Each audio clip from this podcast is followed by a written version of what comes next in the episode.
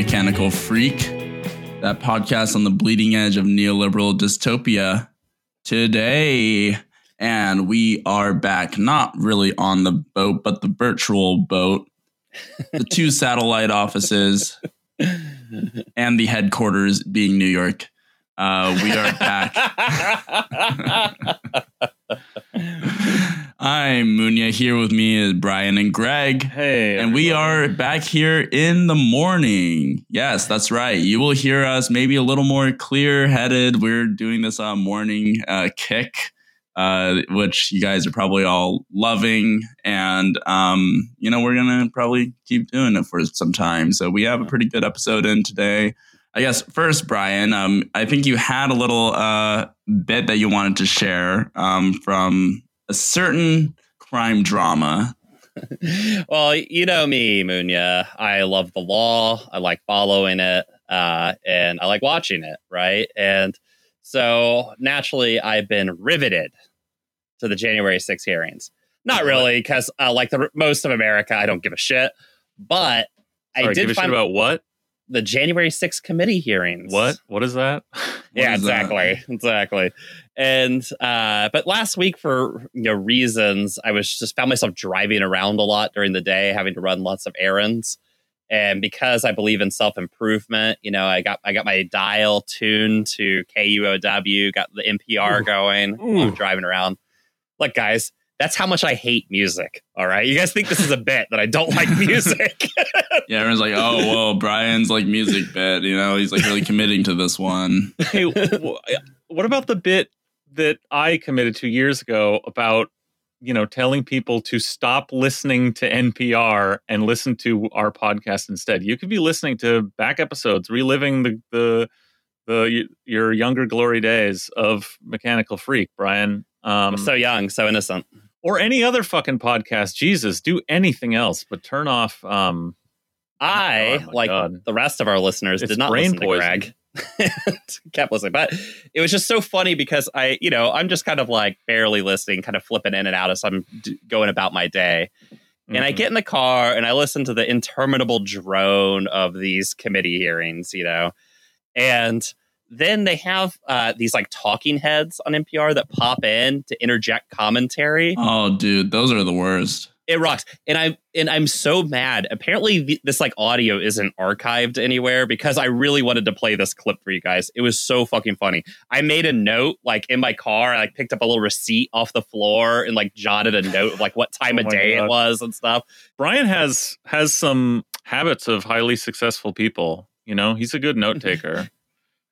yeah and a floor covered in receipts. But yeah thursday at like 11.45 a.m uh, this happened uh, they were discussing mike pence's uh, you know i guess Heroism? role or whatever heroism yeah, trust me that is what they came down to but it was so funny the commentator came in and he goes look i you know he's talking about trump's communications with pence that day and he's like look i mean uh, trump he's basically threatening Mike Pence. He's like physically intimidating Mike Pence. Um, this macho behavior on the part of Donald Trump, it's you know, it's it's unacceptable. I mean, I you just can't you can't believe it. And I'm like, wow, what did what did Donald Trump do? Did he threaten to beat him like Don Jr. or something like that? He gave him an offer he couldn't refuse. the reveal comes. Yes, the reveal comes. Donald Tr- Trump texted him, Mike, I'm not going to be your friend anymore. oh my fucking god! This You're not invited to the Mar-a-Lago, sweetie. guys, That's it's like you're not invited to uh my Foursquare game on the playground. That's like yeah. it's like you can't come to my birthday party at Pizza Hut. I'm having a party and you're not invited. has, has the GOP gotten too macho? I mean, this kind of macho talk.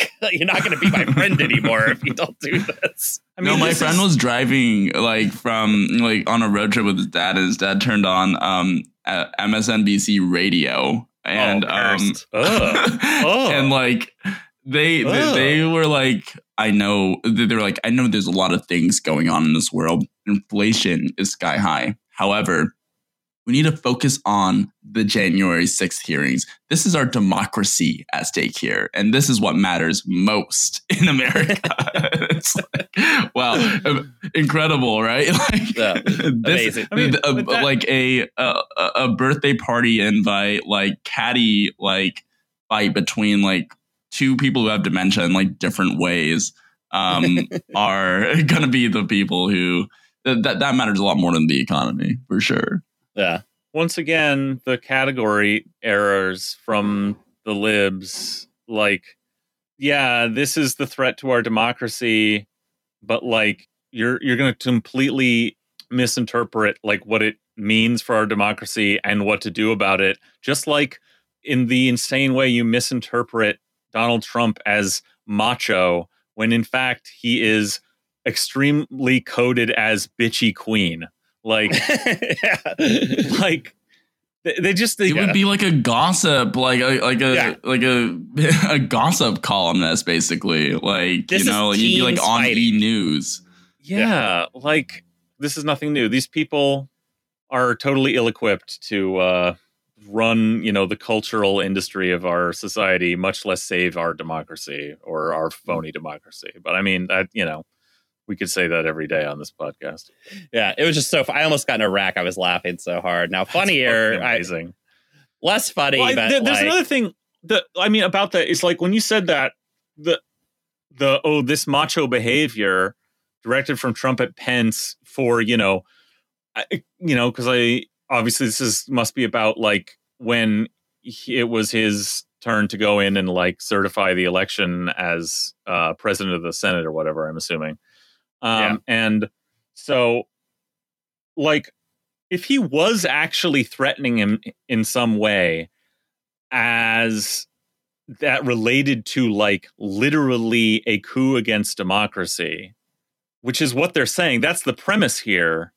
mm, to call like whatever that was that was actually serious m- like macho behavior would also be insane right like if somehow he was making like uh, explicit or veiled threats uh, as a coup was unfolding to Mike Pence, to his safety, his future, whatever, like that's not, you know, that's not toxic masculinity. Like that's something on another level, you know? yeah, like, yeah, yeah, yeah, yeah. That's something else, and also something that didn't happen. Apparently, just And then- come and then it also- it's all and then it's like okay so the thing wasn't that serious so uh maybe then macho could be a thing but then it also wasn't that like they're just they just don't I mean, these people are so fucking confused on every level and they're they're in charge more or less Well, part of it is that they they want to heighten everything to the highest possible level, right? Because they desperately want people to care about this committee hearing, as opposed to the fact that the economy is like total dog shit, and uh, the, the current president's about to enact a an you know a recession just to crush workers' wages and hike unemployment, right? So, like, please don't look at that, guys. Look at this thing over here. But because it's Donald Trump who they're trying to analyze, the best thing they can show is look at these mean texts where he says you can't come to my birthday party anymore. and it's like I don't think anybody's gonna fall for this. Like this is This not is winning anybody man. ever. Yeah. look there is like you know uh grave threats like unfolding against what liberals call the american democracy like right now and including electorally and they have been unfolding for a long time you know the the rollback of the voting rights act okay like and yes like uh if people committed crimes against our democracy, including at the highest levels on January 6th or surrounding the election, if that happened, they should probably, you know, someone in a functioning system would uh, investigate and then do something about that. But like, that's the Yeah. thing. They want to they want to hype and heighten and scare you, but only toward the end of getting you to vote or and juicing ratings because they're not going to talk about anything real or substantive. So, and that that's you know that's where it falls flat they know we know from the outset nothing's going to come of these hearings uh, and they're really missing a lot of the point of like if you if somehow you were a, a liberal and wanted to save your liberal democracy the you know you're barking up the wrong fucking tree so Well, a classic mistake in trying to make Mike Pence a hero in this situation. A man who's not a hero, but you know, Which and, like, that's, I mean, that's that article's been Insane. written. Like, insane. And the, the yeah, and like the reason why nobody cares about this is because everybody knows nothing's going to happen. So who gives a shit, right? That's why nobody's paying attention. But it's just funny the desperate efforts to try and like, no, guys, please, please pay attention to this. they got no- Um, now, now earlier in the day, it was funny because they were they were uh, you know flipping out about the fact that protesters they played video of protesters or whatever, not protesters, but the people who were trying to storm the Capitol outside yelling, uh, "Hang Mike Pence!" And they're like, "Can you believe this is happening?" And I was like, you know, the actual thing that I can't believe is that for four years, uh, you know, the Democratic Party were a functional party, right, and actually wanted to resist uh, the Republican Party in any way. It wasn't just a partner in crime with them. Uh, the Democratic Party would have had "Hang Mike Pence" be their fucking campaign motto. Like Yeah. Mike Pence is an incredible piece of shit, worse than fucking Donald Trump. The things he did in Indiana as governor are fucking horrifying and are a big Yeah. part of why Trump was able to become fucking president. It's like, uh, but they're going to make him a hero, just like they've made George W. Bush their idol and all this kind of stuff, which is why nobody fucking trusts these people or likes any of these people because you see this shit happen and you're like, these guys are going to be rehabilitating Donald Trump in like six years. Talking I about why can't we have a good Republican like Donald Trump back in office? I mean, I, mean, to be fair, that might be the line, you know, that that might not happen, but they'll do it to they, everybody they said that about George W. Bush too, and they've rehabilitated him, right? You know, they Yeah, said that yeah, about no. Reagan, and they rehabilitated him. Uh, you know, like, uh, yeah, but I'm just saying that that possibility exists. Um, but you know, they'll do it to everyone else. Like, yeah, uh, Mike Pence, and then fucking, there is a worm going around in the brains of people uh, about uh, Liz fucking Cheney, like fucking Robert oh, Reich. God. Oh my god. shit about she should run for president, and it's like it's literally Oh, Robert the Reich said that? Cheney. Yep. Yeah, yeah, yeah. Oh, he wrote God, long man. article in the uh, op-ed in the Times. Maybe his documentary "Saving Capitalism" was meant to be literal. Yeah, I mean that is you know, it, it's psychotic shit. But any of that, uh, honestly, if you're gonna back a try and back a, a conservative, uh, villainous, you know, Nazi Republican, I I think you'll have better luck with Pence than with Liz Cheney, like a person nobody cares about or likes Mhm. for any reason. Well, and the funny part about Pence was like his career, especially outside of Indiana, I mean, was done. Like, you know, he, he that VP thing was just because Trump wanted to like dead fucking, you know, fish or whatever to be VP next to him.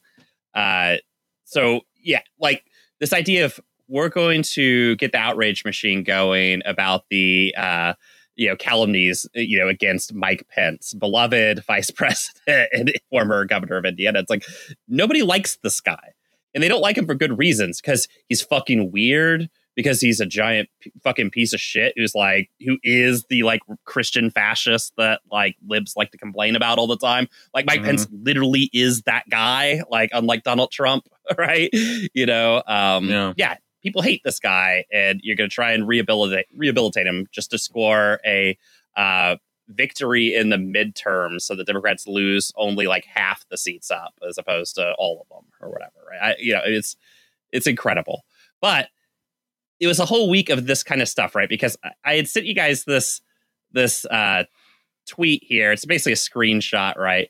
That came about on uh, father's day of course. So yesterday was father's day. Everybody's getting their jokes out. And there's this exchange. The whole beginning of the exchange is like kind of dumb and doesn't really matter. But uh it's just this guy say making a joke saying don't emasculate your dad with brunch. And then Mueller, she wrote, our favorite podcast, jumps in and says, if this is satire, please make that more obvious. Uh, the person who wrote it then responds, why I don't work for you. And then Mueller, she wrote, wrote this, which, yeah, all that is just preface. You don't really need to pay too much attention. This cryptic statement. Oh, so you're rude.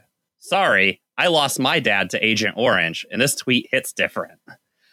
Um, Uh, so this Uh, led to an entire discussion of people being like, so what? I don't get the point here. And like, oh, well, her dad died, so now you can't make Father's Day jokes, right? That was one level of discussion, right? But then somebody did a little research and realized, oh, her dad's still alive. What? And so this led to wait, well, then what does this mean? Like, what could this possibly mean? Like, we're staring at this hieroglyph.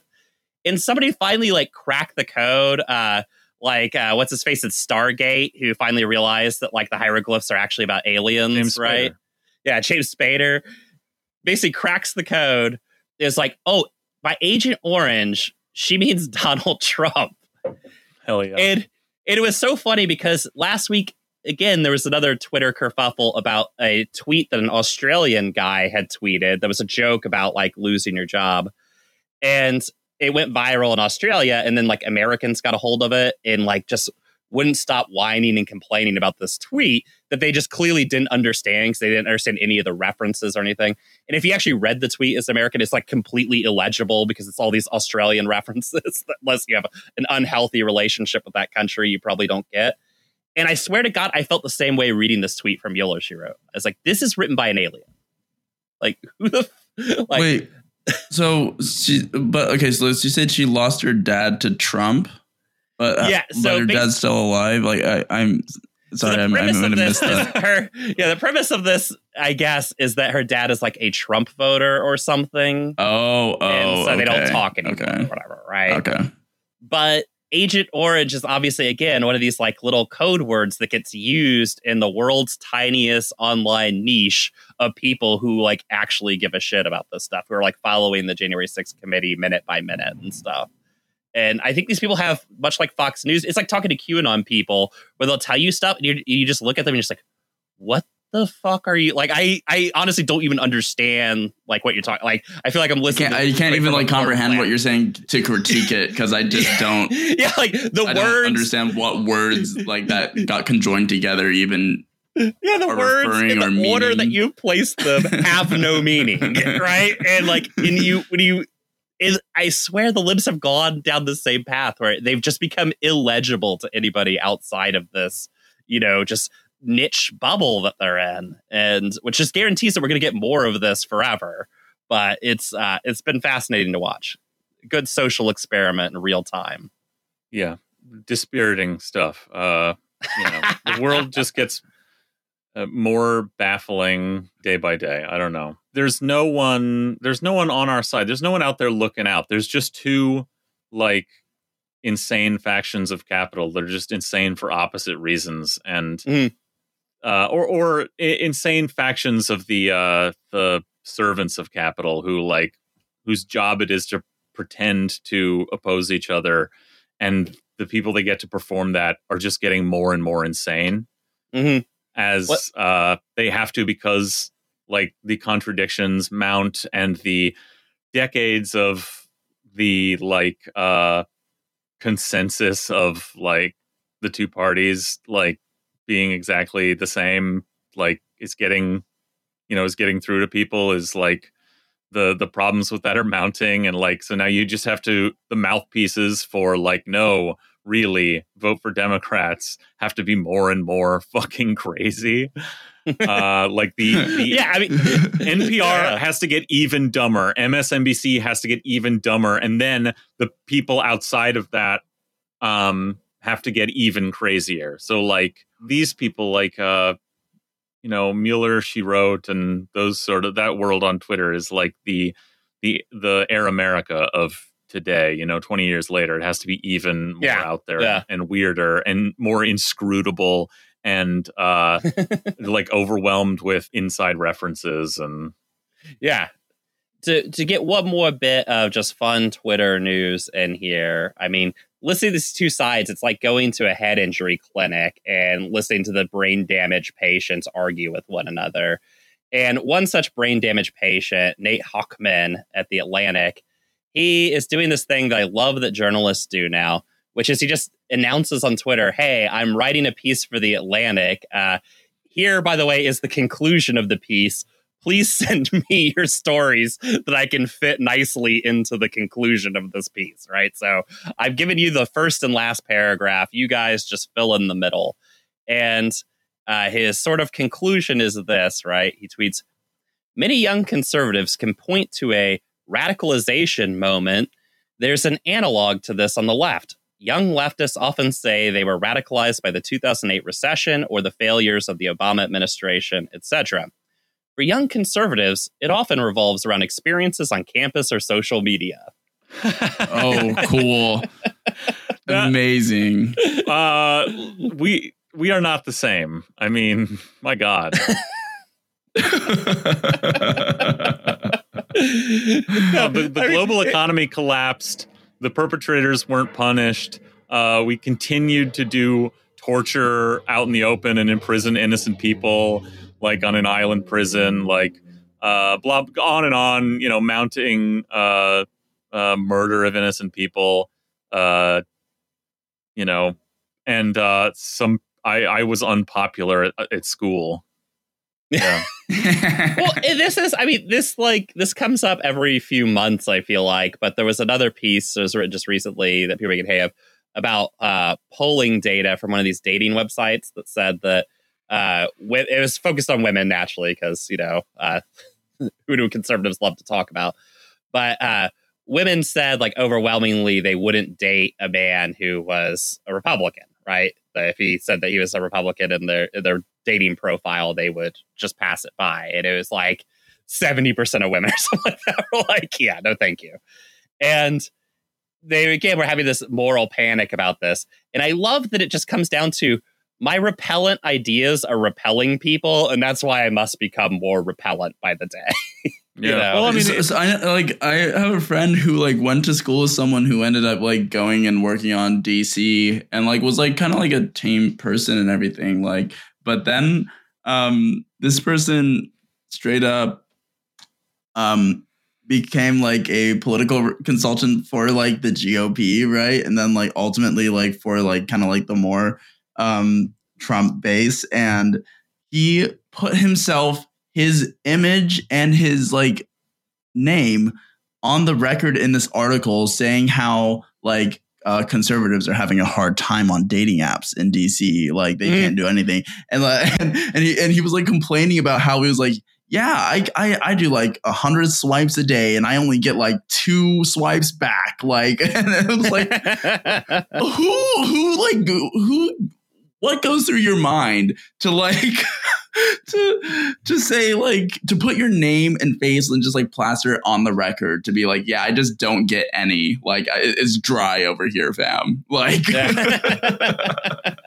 yeah. I mean there's advertising it. There's that's insane. But also like yeah atta- even making it about your politics it's like you know it's a chicken and the egg problem. Like are you uh do you get uh, zero pussy because you're a conservative, or are you conservative because you get zero pussy? I mean, uh, you know, science does not have the answer to this yet. You know, only, only way we can test this is uh, government issued girlfriends. It always comes back yeah, to government right. issued girlfriends. Yeah. yeah. yeah, sexual mutual aid.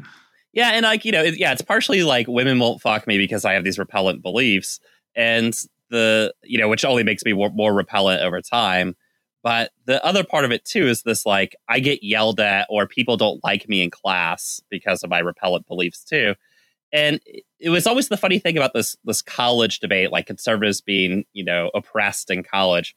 Anybody who's been to college knows nobody likes talking more in class. Nobody sh- like nobody is more resistant to shutting the fuck up than campus conservatives. All they do is fucking complain all the fucking time.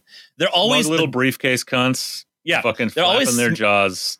Smug Jesus, as man. shit, dumb as dog shit. None of them ever do any of the reading and are dumb as dog shit. And just come in and go like, "Uh, I watched a movie when I was eight, and it said that this is the case." And like, that's their whole fucking deal. Just to play devil's advocate for a second. take it from take it from Brian I had a flashback I, for a second when we did that. I was like, oh my God, I'm in political science classes back. In Yeah, I was just say, like, taking from Brian and I, who have political science degrees from yeah. like oh, state oh, schools that anybody can get into. Um, and that's that's like the entire like classroom experience of that. Yeah. Of the poli sci departments uh is just that, is just listening yeah. to that bullshit uh, I just think like if Jeff. Bezos like created all that wealth, like he deserves it. You know, he like worked hard for it. You know, like that's that's it. Yeah, it, or like, uh, can I play devil's advocate for a second? Uh, these crime statistics I read in this book say, and it's like, okay, Yeah. prepare for something extremely Oh, racist. great. But like, so for Yeah. example, right? I, I had a friend who at the University of Wa- taught at the University of Washington the class on the Civil War, and thought it might be interesting to instead of starting the discussion of the Civil War, uh, like on the day the Civil War started, maybe to talk about the lead up a little bit and like issues like slavery and stuff, right? Uh, Ah, goddamn historians can, can't can't Yeah. ever get to the fucking point. Yeah. yeah, Oh yeah. No. Gotta gotta st- oh yeah, started way before the thing we want to talk about. God, so fucking Yeah. Well, that and like uh, what? We're not just going to talk about battle formations the whole time and like what uh, flags different units had, but like yeah. So you know, obviously discuss the issue of slavery. There was, of course, an outspoken, dumb shit conservative student in the class who would never shut the fuck up. You know, would yell at other students for talking, all this kind of stuff. Didn't do any of the work, like wouldn't turn in assignments, all this kind of stuff. The class comes in, and of course, he fails, right? And he complains to the university and says, Well, I failed because the class is racist against white people. It's at the University of Washington. Like half the class is fucking white and they're not failing. You know, like, but it's racist against white people because it talks about slavery. And the history department's resolution to this was just give him the minimum grade to pass, which I think was like a B minus or something. It's like just give him that and he'll go away and we don't have to we don't have to deal with him anymore. And that was the resolution that the college came up with. Society. That is how colleges actually fucking work. Yeah. Mhm. yeah, and that's how colleges actually work. That's the oppression conservatives are talking about on campus. And, you know, it's, uh, I, you know, you just hear this shit and I, I don't know. People are on different planets at this point. it's, it's incredible. Uh, they're needy, whiny little cretins. Well, and when you're on the left, you know, when you complain, what happens is you get punished when you complain, right? Whereas when you're on the Mhm. right and you complain, uh, you get everything you want because everybody caves to your fucking whiny demands. And How how how can we get like that, man? Like shit. Power? I, yeah, I think that's the Being in charge, you know, um, Yeah. working class power, dethroning Yeah. capital. I mean, uh, okay. Speaking of people being on other planets, the, the the our ruling class being totally out of touch and incapable of making like a judgment uh, of any kind, and I mean, you know, brace yourself for we're about to talk about a meeting of the minds uh, of two of the uh, most sort of diseased classes of people on Earth, and that is the British and the Clintons. Um, and a I- match I'm made sorry- in heaven. Yeah, I'm sorry to have to relay a bit of this conversation. Yeah, you know, I mean, if you're online, maybe you saw this because it's horrifying. Um, uh, this is from the Financial Times, and I was going to read the sort of uh, screenshot that was going around, um, in which Hillary Clinton, um, who, uh, you know, first of all, just won't go away, uh, is, you know, presumably been asked a bunch of other stupid shit. And uh, we get to this part uh, in the interview, and the writer says, My espresso has arrived. Clinton asks for more iced tea. I cannot allow the lunch to end without questioning the direction of her party. I say that Democrats seem to be going out of their way to lose elections. I mean, I agree with this. Uh, that's true. Yeah. Yeah. Uh, Yes. So long as there's nothing else to that statement, they are correct. Yeah. Uh, great. by elevating activist causes. Uh, citation needed. N- Mhm. notably, and here it comes the transgender debate. Hell yeah. Which, al- I mean, already, I mean, the Democratic Party too You nice gotta- to trans people. you gotta ask what fucking debate is it exactly? It's weird. I thought it was weird when Joe Biden uh, sent out those relief checks, COVID relief checks, and it said only, you know, only redeemable if you are trans on them. I I thought that that was a strange choice to make, but notably the transgender debate. Okay, this is why they're deliberately losing elections, which are relevant only to a small minority. My God. what sense does it make to oh God, every sentence of this is so fucking cursed? Like, yeah, oh god, it's only relevant to a small minority. So this is the British half. This is how fucking disease. The trans debate, meaning should we let them live or die? Only Yeah. relevant to a small minority. Trans people, people who might want to be trans, people who know those people, uh, human Yeah. beings, a small minority of Yeah. human beings. Who are we And then- consigning to death? Only like a million people. I mean, how much now it it comes to how petty it is as well. What sense does it make to depict J.K. Rowling as a fascist? Well, there. Now we're getting to the real complaint here, which is a beloved British celebrity has been attacked. Yeah, yeah. And All And, forces uh, rally to defend. the the the idea though that that could possibly be connected to the Democrats losing elections, like like anyone in America gives a shit about J.K. Rowling, like that is anything but a niche online issue that she's such a horrible person. Obviously, this is a issue of major debate in Britain because Britain is uh, a disgusting and evil place, and but like the idea that this has any bearing uh, on the Democratic Party in America is is astonishing. Okay, uh, completely insane uh, line of questioning. She goes on. I'm sure Hillary points that out, right? Hillary's like, this is an insane line of questioning. We don't even talk about J.K. Rowling in the U.S. Like, if there's anyone Right. who knows about losing elections, it's Hillary Clinton. So, I mean, she should have a, a real perspective on this. To my surprise, Clinton shares the premise of my question. And we shouldn't really be surprised on some level that but like uh the series there's there's a level on which i will express later a, a slight bit of surprise or at least like an uh, an observation of something new. Madam secretary responds we are standing on the precipice of losing our democracy. Everything is is uh you know is at this level. And Mhm. everything that everybody else cares about then goes out the window look the most important thing is to win the next election oh, stop. Stop it. the alternative is so frightening that whatever does not help you win should not be a priority I love this just cognitive dissonance of look guys uh, we're losing our democracy to you know fascism uh, resurgent fascism so the most important thing to do is vote right and i love this because you know the reason why this works for democrats is for them everything is a tv show right so they're the idea that they'd have to participate in anything is obviously not is foreign to them but i just love the idea of like look guys stormtroopers are in the streets so uh I don't know. You better go uh, put that piece of paper in a ballot box. That'll definitely stop stop what's coming down Okay. the road from happening.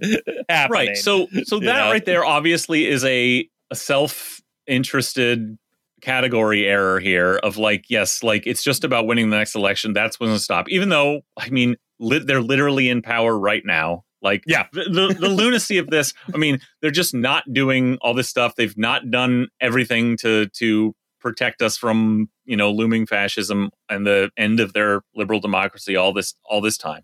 Blah blah blah. Uh but the premise here that she goes along with that she's like yeah you got basically you got a good point we should toss this is the way we're going to do that the way we're going to win is by selling you out Yep. is by selling out a bunch of people and their you know their their minority concern their special interests like their life their identity their themselves uh, their place in society, their access to the needs to live and healthcare and everything. The way we do this is to sell these people out, sell out anyone we have to, even things we might consider our own principles, Hmm? though I think that's not the case here, to win the next election. And like this is coming from you know the people who fucking Hillary Clinton, the Democrats, the people who will look you in the face today and say that over time, over the decades, and especially, and they'll say been saying this in real earnest over the last 10 years, we're the people, we the Clintons, the Democratic Party, who brought you gay liberation in America. yeah, yeah, yeah. Of course, like a a patently false like notion, mm-hmm. like Hillary Clinton literally ran for president against equal protection under the law for gay people in America. Uh, specifically on our platform, as did Barack Obama. You know, everyone, even the fucking San Francisco Democrats, Feinstein and and Pelosi, were I mean, always most notably. well blind, well behind these issues for all the decades they were in power. But they will say, like, yeah, we're the party of uh, gay liberation, of gay rights, of pride, of uh, inclusivity.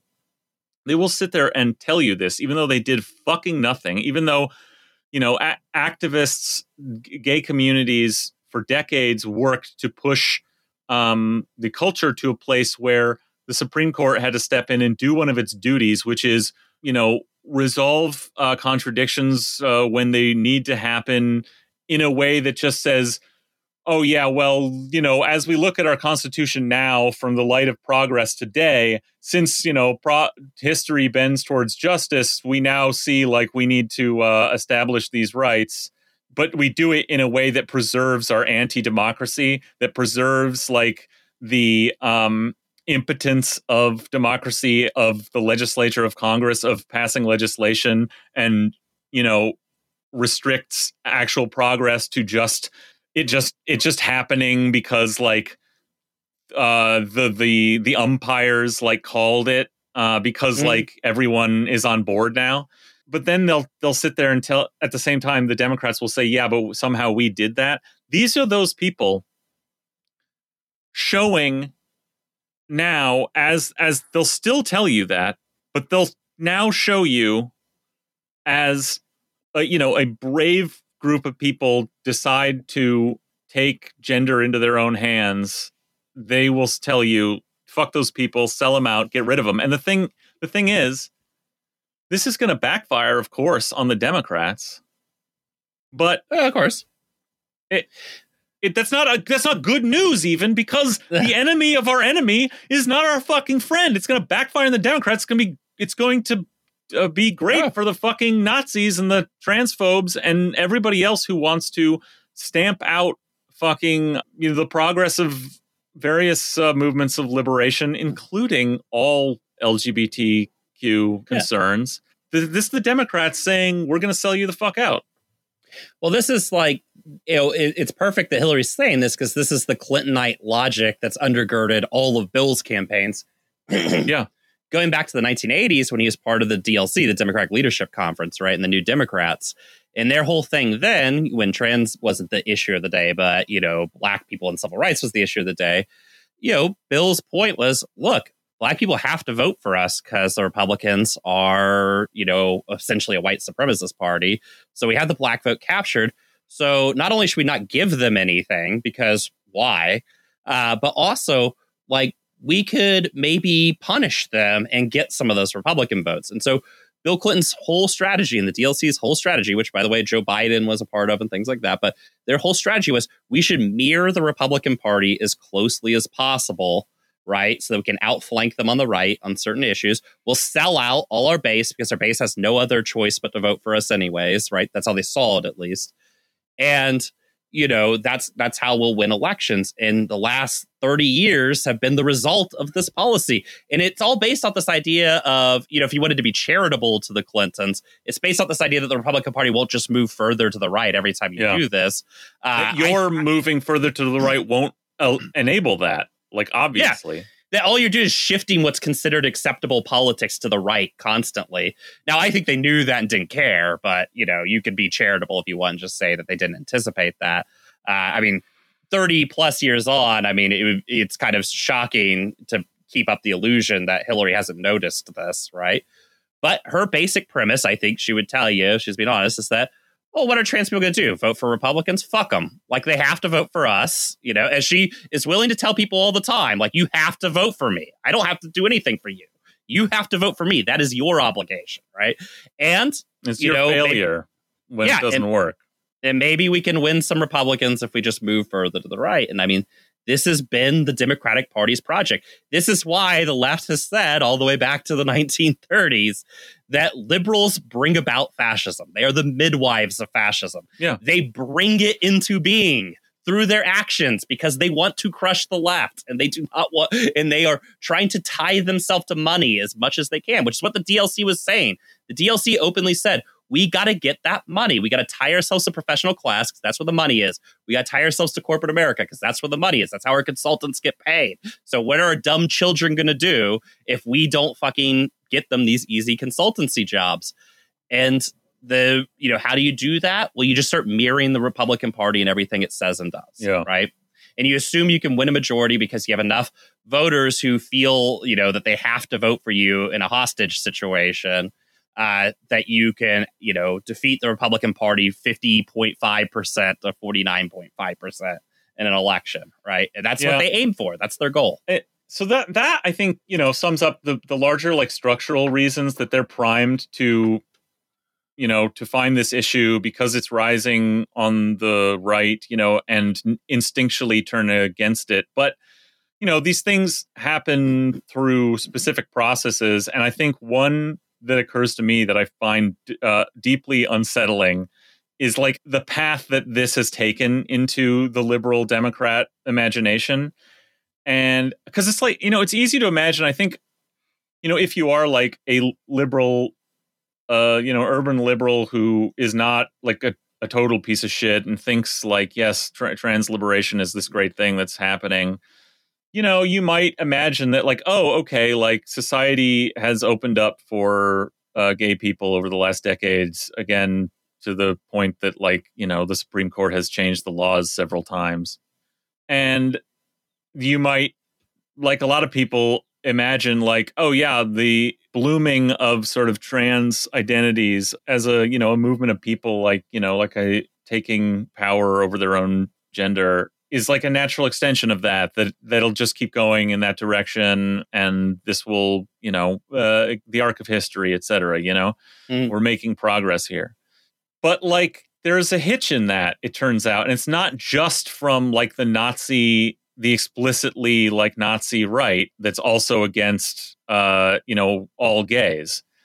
There is this current that we have documented and uh on this and talked about a lot on this podcast over the years of weird creepy fucking liberals and gay liberals who Mm. are transphobes are have made it their like passion in life to be uh, anti-trans and to push this um, uh, assimilationist uh, eh, trans exclusionary line and i'm talking about our friend our old friend katie herzog uh, uh, yeah. you know her weird freak friend jesse singal fucking you know glenn greenwald. All these fucking and then you know people even farther to the right as well.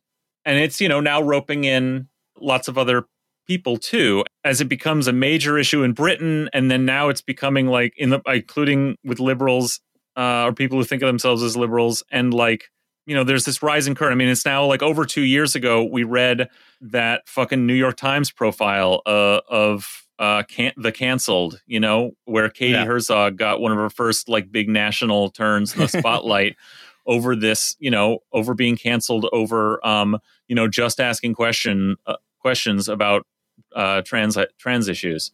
And what's disturbing to me is like we've seen this like grow. They get more and more play on more and more outlets more and more voices join the chorus. Now you've got like fucking matt taibbi going off the fucking deep end with this shit. Um uh you know uh, bill maher made a you know a fucking idiotic rant about uh like gosh like uh seems like uh you know trans uh people are really uh coming out more in uh areas where there are more trans people. Like i don't know is it a social contagion like a disease you know basically? Um and now i think what this represents here uh is that with clinton i think we got to assume like that that has reached the top you know? This weird like fringe thing of people who once said they were leftists or liberals uh even uh you know gay writers themselves being getting you know real fucking invested in this um transphobia is has made it to the top like it's arrived it's it's there they're reading it people like the clintons are reading this shit and going like yeah man i i know how you feel the left left me behind too You know, Mhm. uh, that it is the activist class that are ruining our party. And you know, uh, because I'm sympathetic to that, you know what? I see what you're saying about this trans stuff. Like maybe it is going too far. Maybe it is a little weird.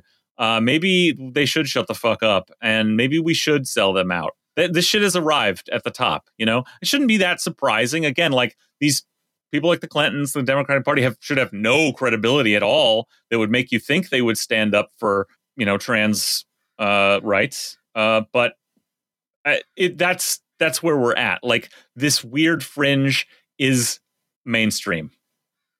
Yeah. Well, and I think too it is a perfect parallel of the feminist movement in the United States, which of course Hillary Clinton would uh, probably try and posit herself as a member of, right? And in a weird way, kind of is, which was you have a you know working class feminism that comes out of the labor movement that has radical demands regarding wages, hours, those kind of things, right?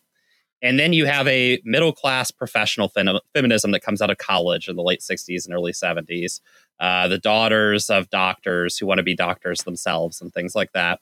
Mm-hmm. And over time, the feminist movement bends towards because it's easy for the system to, you know, absorb this. Mm-hmm. The complaints of professionals. His only complaint is, you know, there's not enough CEO positions for the women with MBAs from Harvard, you know?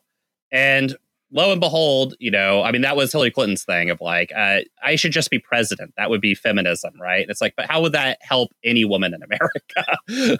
you know, I mean, and uh, what you see to the LGBTQIA community is exactly the same thing, which Yeah. is people who've already made it, who are, prof- you know, in the professional class, have made it, think their position is secure, think they've got the bag, are now basically like, why should I care about any of these other vulnerable people who, by helping them, don't give me anything?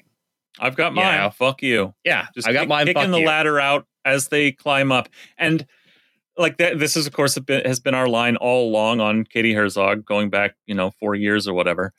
But like, uh, you know, there's another example of this. I mean, you know, tell me if this is a stretch, but like uh, in the news recently is, um, you know, this uh, the arrests of all these uh, chuds who like uh, Keystone copped into that uh, U-Haul in Idaho to go uh, like disturb a uh, pride event, you know, in uh, Coeur d'Alene. Patriot Front, explicitly like Nazi, racist, homophobic, uh, anti-Semitic uh, group. A bunch of dumb-looking chuds, all dressed up together the same way, put on masks, got riot shields, and piled into a U-Haul, which is very a very funny and weird thing to do. Yep. To come to come down and jump Very out of it conspicuous, and jump out of it and uh, you know do something confrontation of some kind uh, at a a you know the pride event in Coeur d'Alene, Idaho. We're talking about here. Uh, you know, not necessarily like the most like uh, progressive, uh, you know, liberal area, but like they were having a a nice little pride event, and in fact, they were pulled over and they were all arrested um, for and charged with um, conspiracy to riot. humorously, the reason why they're pulled over and arrested is that like a restaurant worker or something like that saw a bunch of guys dressed exactly the same climbing Yeah. into the back of a U-Haul and was like, "That's probably not good."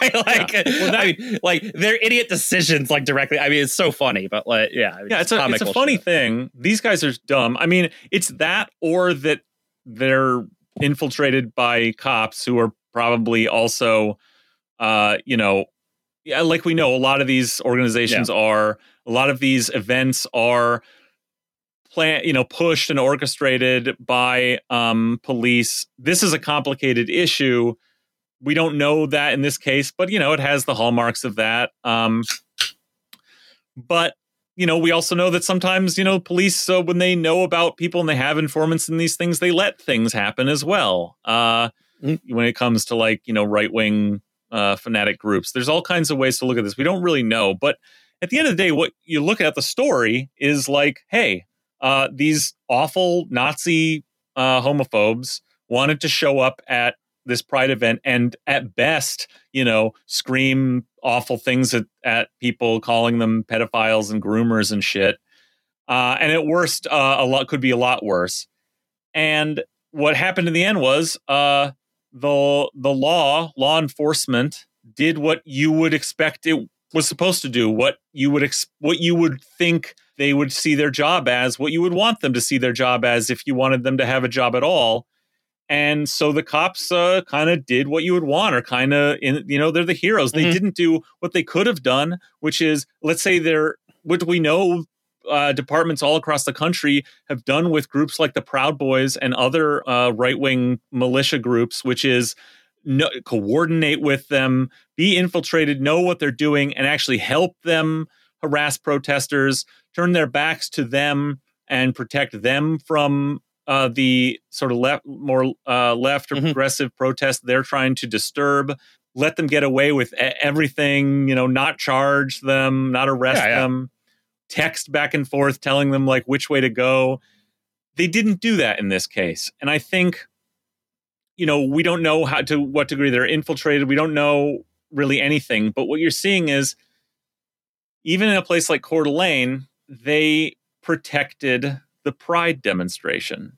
And it's Mhm. nothing new. We know like cops being in pride, all police departments want to be part of the pride parades. They want to put the rainbows on their cars. They want to do this. And I think what this represents, the way to like square this of like how are the why are the police doing the thing we would want them to do? Um, is that the assimilationist gay i've got mine professional class like gay agenda of like katie herzog has won has compl- ha- is like basically becoming hegemonic. It's so on the one hand of their transphobia is and we're seeing that with this like clinton interview is like that's all the way to the top. The transphobia like let's throw these people under the bus that's hegemonic. But also that's partly because uh, uh, of a piece with that is that the cops now do see it as their job to protect pride, to protect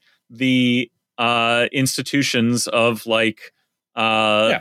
you know, professional middle America. class, corporate, including uh, assimilationist gay culture.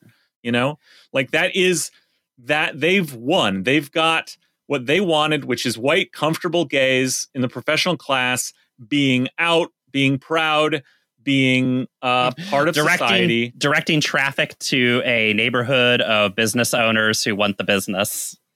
Yeah. And th- that has won. And so the cops now see that as part of their job to protect. And they don't, in their highly politicized context, they now see that as part of their job and and they're okay with that. And so what in whatever else happened, like that triggered that response from the police there. Um Yeah. And that is interesting. I mean, uh, because when you couple, I mean, on the one, on the one, if if we if we were on some like march to progress on this issue, you would say, oh well, that's good progress. Okay, like cops, you know, decades ago were raiding uh, uh, gay Yeah, spaces and events yeah, yeah. and uh, you know, murdering uh, people for being gay and locking them up and charging them with crimes. Okay, now not only have the laws changed, but law enforcement, a uh, notoriously inflexible and uh, cruel institution, has also changed. But I, I think when you couple these things together and everything else, you know, we've talked about when we talk about uh, the transphobia issue and like you know, uh, cops at Pride, gay Seattle, whatever, you see that it's this is inexorably coupled with like kicking the ladder out with saying like it's just this. Yeah. we draw the line here. Yes professional comfortable gays you can be part of so- society. This is fine now. But everything else uh no. Uh, anything more radical outside of that certainly uh transgender people like you're out of this. You're not a part of this uh, protection this society. And no we can't change anymore. And What- and fuck you. Yeah, and I, I think you know for the professional class and the LGBTQ plus community, like their idea was let's attach ourselves to corporate America in certain ways, right? And corporate America will safeguard our rights, right? If we Yeah. get people on CV or whatever, they'll safeguard our rights. But the problem is, corporate America is not a good steward of people's rights because all they really care about is purchasing and revenue, right? And so, you know, they will go to bat to protect uh, good customers who make a lot of money, and they don't care about people who don't have money to spend, right? And you know, necessarily because trans people are discriminated in hiring, discriminated against, and you know all sorts of ways in education, all sorts of ways, right? Uh, they don't have money, and so you get back to this problem in America, which is in America you can have rights if you have money, you can have police protection yeah. if you have money, right? Everything is for purchase, and if you don't have that money, you don't get it, right? And the thing, the other thing about America, as we talked about in the two part episode that we had last week about the Fed and things like that, which people should definitely go back and listen to, is uh, less and less people have money every day. Yeah. Which means more and more of us get to get under that boot every fucking day. And mm-hmm.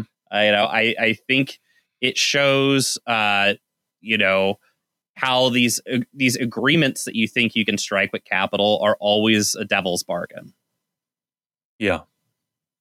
Uh, well, uh, we were going to talk about the Seattle getting a, I guess, a game or two in this World Cup bid. I don't know. I uh, only watch American soccer, which is football.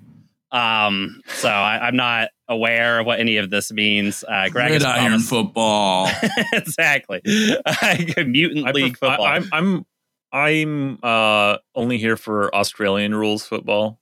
I have an unhealthy relationship with the continent of Australia. Hell yeah. Uh, you know, I'm downgrading it from continent. It's an island as far as I'm concerned. Uh, imagine, but, I mean, imagine, like the tweet said, imagine 355 million Australians. Oof. Oof. Oof. Yeah. So yeah. be grateful, first. Americans. Don't wish to. Uh, yeah. yeah. Um, let me just give you a taste. Um, you know, we will talk about this on the Patreon episode this week, come out in a few days. Uh, Seattle, the World Cup's coming here. Uh, sa- does that sound fun? Uh, l- well, let's hear from Bruce Harrell, our mayor. We will show that this is a great soccer city. It's a great international city. But for me, it goes beyond sports. It has to do with the attitude of the city. We'll show the world we have the we have a great attitude here in this city. Oh, what a goal! Uh, ex- yeah, excited to Thank have God. your attitude adjusted, everybody. Yeah, I, I for one am just happy that we got. I was a little worried that we might not have a mayor who loves sports anymore, and I'm just glad that we got another mayor who loves sports.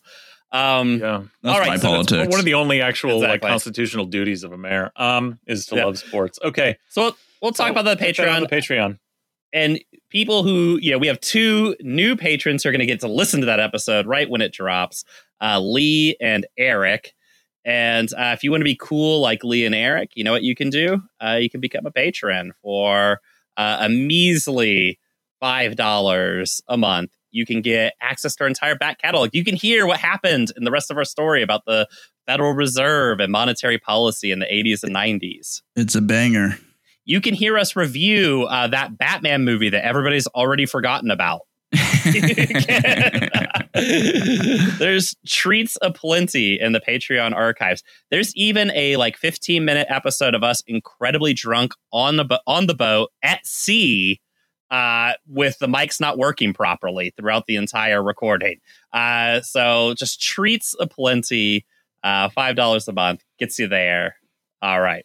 See you on Patreon. Oh, and you can also get access to our Discord where lots of fun things are happening uh, and you can join the chat. Uh, too much going on in there. I can't follow any of it, but I, I hear it's good. good stuff. All right. With that, we'll, we'll leave it there. Bye. Bye.